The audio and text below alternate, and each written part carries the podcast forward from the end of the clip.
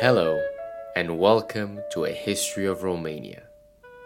Season 1, Episode 6 Decebal. Last episode, we explored Dacian civilization and the economic and cultural exchanges it had with the Roman Empire, whose borders now rested on the Danube. Today, we'll follow the events which brought these two neighbors into irreconcilable conflict. The Dacians had raided the territories south of the Danube for generations, and this practice continued even after the Romans arrived in the area during the reign of Augustus. For the next hundred years, bands of warriors would occasionally cross the river and raid the empire's settlements. But the Romans held firm and built permanent fortifications along the Danube to repulse these attacks. By the 70s CE, they had made a deal with the barbarians to the north. The emperor conferred the title of ally and friend of the Roman people to the Dacian king and paid him every year not to attack. This arrangement suited both sides. The Dacian king received a regular shipment of coin which he distributed to his nobles, and which they then distributed to their dependents. Instead of risking their lives for loot that may or may not be worth the risk, Dacian warriors were now sure to routinely receive a portion of the empire's wealth. What they used to take, they were now given, and so were happy to leave the empire be. The Romans too benefited from the deal. Citizens south of the Danube could live without fear of being killed or of having their produce and goods stolen. As such, the empire not only fulfilled its duty to protect them, but also ensured that it could reliably collect taxes from them. And there were other economic advantages as well. The Dacians now had many more coins in their pouches, and what do you think they did with them? That's right, they bought stuff, and they bought it from the Romans. As we've seen last episode, we find plenty of luxury Roman imports in Dacian settlements. Though the Romans didn't consider this aspect, the treaty gave them another market for their goods, and the payments made to the Dacians subsidized their sale and helped their own artisans. Finally, there were important military benefits. With no more raids, the legions along the Danube didn't lose soldiers in constant defensive battles and could instead focus on maintaining order. In fact, the responsibility of dealing with barbarians beyond the border was effectively transferred from legionaries to Dacian warriors. As long as the Dacians remained allies, they could prevent less friendly and more unpredictable peoples, like the nomadic Sarmatians who lived next to them, from approaching the borders of the empire and demanding their portion of its wealth. By making an ally of Dacia, Rome turned it into a buffer state that reduced threats to the empire and helped maintain its stability in the Balkans. This dynamic between the Romans and Dacians worked well for over a decade, but the relationship would change with the ascension of Emperor Domitian in 81 CE. You see, Domitian used a lot of money during his reign. Among other expenses, he rebuilt parts of Rome and erected new structures, organized numerous contests and banquets, gave generous donatives, and raised the pay of the army by one third. To help pay for these expenditures, he decided to extract more money from tributary peoples and reduce subsidies to allies. Obviously, this made a lot of people very unhappy. In 85 CE, a Berber tribe in North Africa revolted against Roman tax collectors who tried to extort more tribute from them. That same year, payments made to the Dacians were decreased, and as you can imagine, they had a similar reaction. The Dacians had grown accustomed to regular shipments of coin and to the lifestyle they afforded. Their king at the time, Duras, had to respond. If the Roman emperor thought he could change the terms of their deal, he would remind him why the payments were necessary. When the Danube froze at the end of the year 85, Dacian warriors crossed the river to take what they were no longer given. most of the Dacian army marched on foot and had little equipment.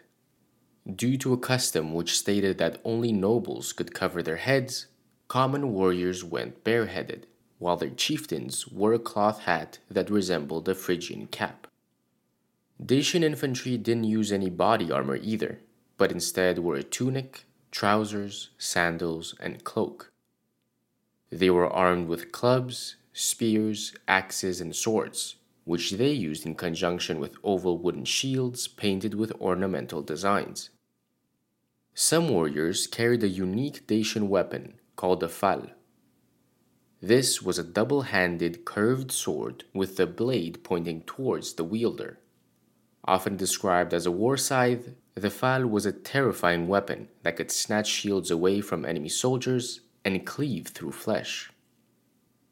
Besides the melee warriors, the Dacians had units of archers armed with recurved bows and a large number of horsemen, neither of which wore armor. The cavalry employed spears, swords, javelins, and bows, and used their mobility to strike enemies quickly and ferociously and overwhelm them with their numbers. The Dacian army also used four wheeled wagons to transport supplies like food and tools, and these wagons would be loaded with loot after a successful attack. However, when it comes to these attacks, we don't know what formations the Dacian forces used in battle, but they must have had some sort of organization. Among the masses of warriors, standard bearers carried banners shaped like dragons. These consisted of a cloth tube depicting an animal with a serpent's body and a wolf's head, which was placed atop a wooden pole. This Dacian standard, called Draco by the Romans, was held up to catch the wind or carried by a horseman as he galloped. The air that rushed through the tube inflated the dragon and made a piercing sound meant to embolden the Dacians and frighten their enemies. This Dacian army of melee warriors, archers, and cavalry crossed into Moesia and pillaged Roman settlements. They took whatever goods they wanted, attacked those who resisted, and spread panic throughout the province. The governor, Gaius Oppius Sabinus, was completely surprised by this massive attack and quickly mustered his legions. His forces looked and operated very differently from those of the Dacians. A Roman legion at this time mainly consisted of foot soldiers using swords and shields. Legionaries were protected by leather and metal body armor, a metal helmet, and a rectangular wooden shield. They were armed with a short, straight, double edged sword, mainly used for thrusting, a large dagger, and two javelins whose tip was designed to bend on impact so that it couldn't be easily extracted from its target nor reused by the enemy.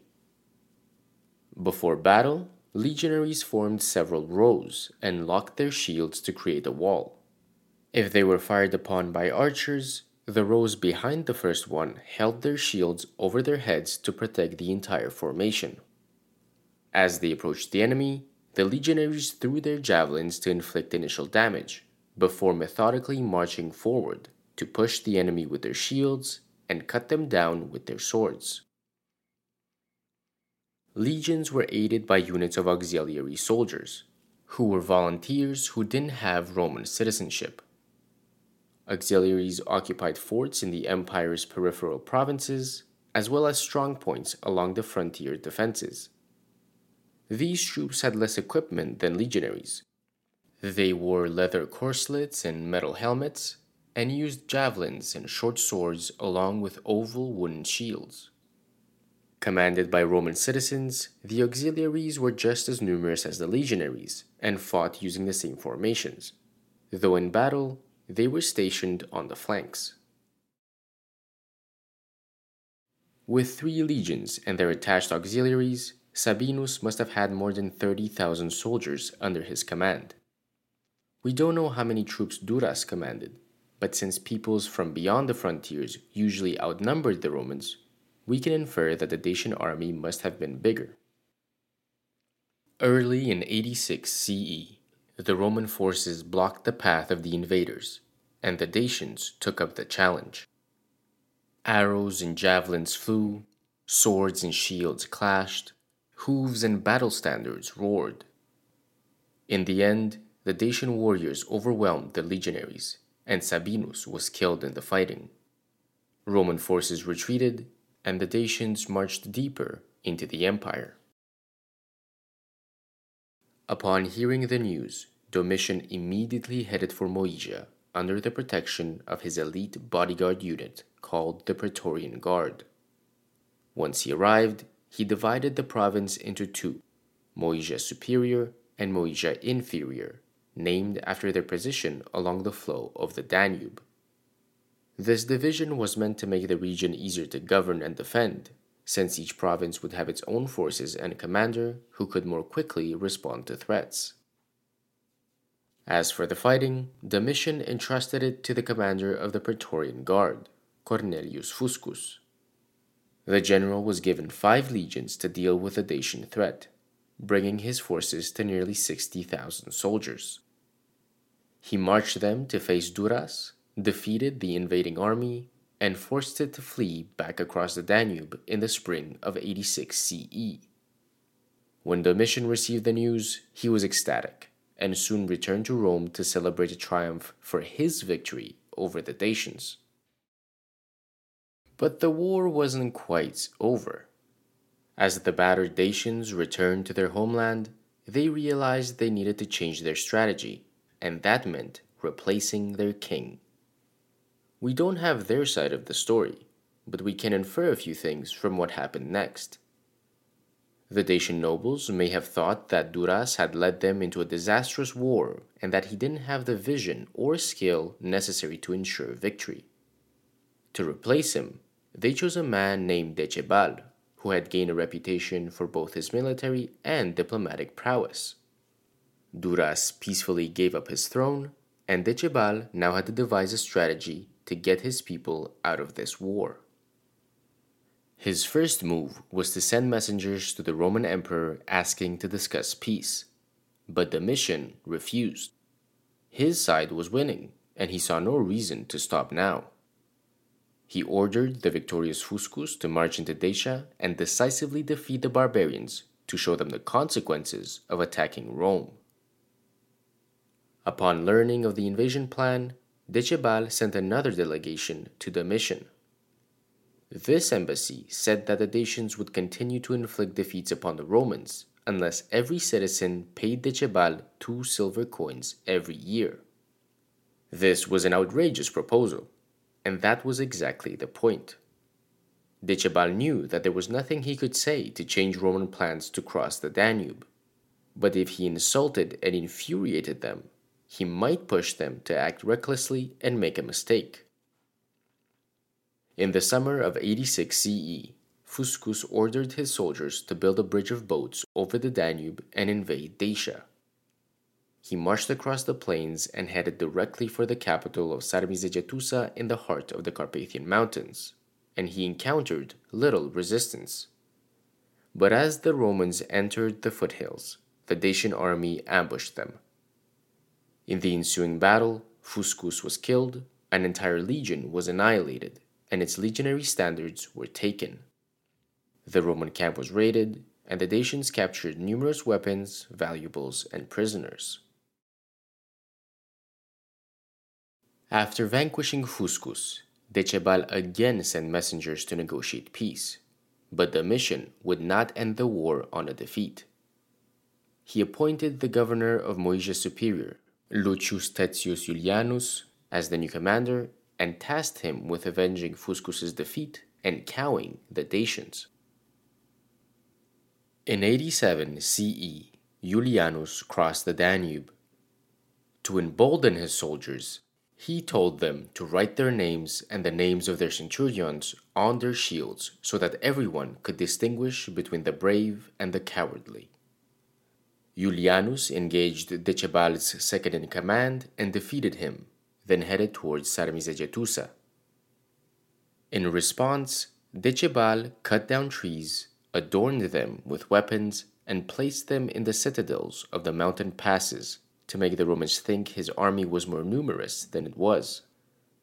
Our sources tell us this trick worked, as the Romans retreated out of fear of being overwhelmed by the Dacians. However, this trick may not have happened at all. An experienced commander like Julianus would have sent scouts ahead and discovered the ruse. But even so, he may have feared being ambushed like Fuscus and thought he wouldn't be able to take Sarmizegetusa anyway, so he decided not to advance any further. He remained in Dacia over the winter and ravaged the countryside the following year, but made no substantial gains in the war. While this campaign was ongoing, Domitian launched a punitive expedition against the Quadi and Marcomanni, two Germanic peoples living west of Dacia who were allied with the empire but who had refused to help the Romans in their war. Domitian hoped to defeat these Germanic tribes in battle and then force them to attack the Dacians from the west. But instead, the Quadi and Marcomanni defeated his forces. Now facing a two front war in which his armies were stalled both against the Germans and the Dacians, Domitian sent messengers to Decebalus in 89 CE asking for a truce. The Dacian king accepted, as he had tried to stop this damaging war since the beginning of his reign. However, he didn't go to negotiate with Domitian himself. The emperor had previously put to death peace embassies from the Quadi and Marcomanni, and so Decebalus was wary of treachery. To avoid the potential trap, he sent his brother as his representative, along with a few captured Roman prisoners and weapons as a show of goodwill. After the two men reached a deal, Domitian crowned Decebalus' brother with a diadem, as if he was the victor in this war and could choose who ruled the Dacians. But Decebalus' brother wasn't seduced by this fake crown and returned to his king's side. For his part, Domitian lavished his soldiers with honors and money and returned to Rome with a few dissident Dacian nobles and a letter he claimed was written by Decebal. We don't know what the letter said, but scholars agree it was a forgery meant to make the emperor look good. Domitian then celebrated a triumph, though he had no captured treasures to show his people, and perhaps realizing that he couldn't push the fantasy of his victory too much, he didn't adopt the title of Dacicus. It was clear that Rome had lost this confrontation the peace terms granted the Dacian kingdom the status of foedus, meaning it once again became an ally that would be given subsidies. The amount was even higher than before the war, now reaching 8 million sesterces, which was roughly equivalent to the annual wages needed for an entire legion. As part of the deal, Domitian also provided Decebalus with a number of skilled artisans. While their specialties aren't mentioned, the sources state that their crafts could be applied in times of peace as well as war, which implies that some of them were experienced in building fortifications and siege weapons. Contemporary Roman writers saw this peace as a humiliation. Domitian had failed to avenge the deaths of Sabinus and Fuscus and had lost thousands of soldiers. Meanwhile, the Dacians had achieved their goal of preventing the empire from reducing its payments had in fact increased the subsidies they received and had negotiated from a position of equality, which was insulting to Roman honor. The war had lasted a bit over three years, from late 85 to early 89, and the peace was a compromise made necessary by the losses and exhaustion on both sides. Domitian probably planned on restarting hostilities, as he stationed more troops in Moesia Superior but resistance to his rule in the following years prevented him from devoting energy to a new campaign. Resentment with Domitian's leadership reached such a point that, in 96, he was assassinated by members of his court. Within hours, the Roman Senate, which had opposed him his entire reign, proclaimed one of their own as emperor. This was Nerva, a 65 year old man without children he was chosen to serve the interests of the Senate, but was unpopular with the army and would struggle to assert his authority. Preoccupied as they were with political disorder, the Romans left the Dacians alone for the moment. A hundred and fifty years ago, Burebista had created the first Dacian kingdom by uniting nobles under his banner in the face of external threats. But his realm didn't evolve solid institutions, and once he was murdered, the nobles returned to their local power bases.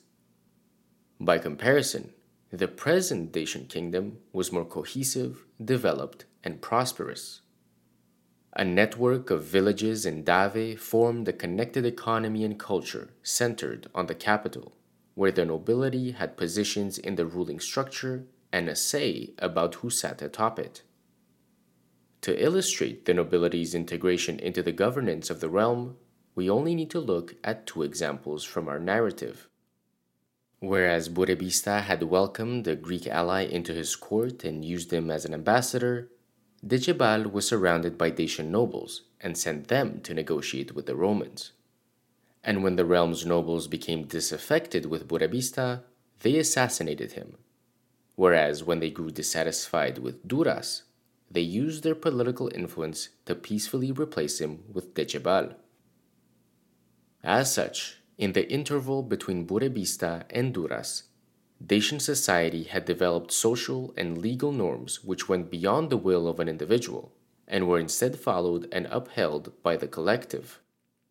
By Decebalus' time, the Dacian kingdom can be described as a state with organized and stable institutions. This more integrated society allowed the Dacian king to better mobilize the resources of his realm, which became a crucial concern for Decebalus. When the peace was signed in 89 CE, Roman troops under Julianus were still on Dacian territory, and Decebalus didn't think he could stop another concerted attack. Given the situation, he had managed to negotiate a tremendously advantageous treaty for his people. But he knew that once the Romans resolved their inner conflicts, they would likely seek to undo the humiliation of Domitian's treaty so he needed to reform his army and defenses before they decided to take revenge. Decebalus had seen that, in direct confrontations, the well equipped and disciplined legions outmatched his forces, which weren't drilled in the use of formations and lacked armor and heavy weapons. In the decade following the war, Decebalus welcomed Roman deserters and, using the subsidies he was given, paid them to instruct his army in Roman tactics. The goal was to teach his warriors how the Romans operated, as well as to train them to adopt some of their battlefield tactics. Decebalus also used the artisans he had received from the empire to reinforce his fortifications, forge more weapons for his warriors, make body armor and helmets based on legionary designs, and build catapults and other war machines which were used by the Romans. The Greek historian Dion Chrysostomos was in Dacia in 98 CE and saw the natives preparing for war. He says, I, who was useless for all such things, came among men who were not dullards, and yet had no leisure to listen to speeches, but were high strung and tense like racehorses at the starting barriers, fretting at the delay, and in their excitement and eagerness pawing the ground with their hooves. There one could see everywhere swords, everywhere corslets, everywhere spears, and the whole place was crowded with horses, with arms, and with armed men. Quite alone I appeared in the midst of this mighty host, perfectly undisturbed and a most peaceful observer of war, weak in body and advanced in years, desiring to see strong men contending for empire and power, and their opponents for freedom and native land. The moment when the natives would have to defend themselves from that powerful empire was close at hand. But that story will have to wait three weeks, as I will take a short break for the holidays. When I return, we'll find ourselves in 98 CE, the year Nerva died and was succeeded by an accomplished and energetic general named Trajan. While in the army, Trajan had contemplated the situation on the Danube for years now that he had all the empire's resources at his disposal, he would set out to resolve the Dacian problem permanently.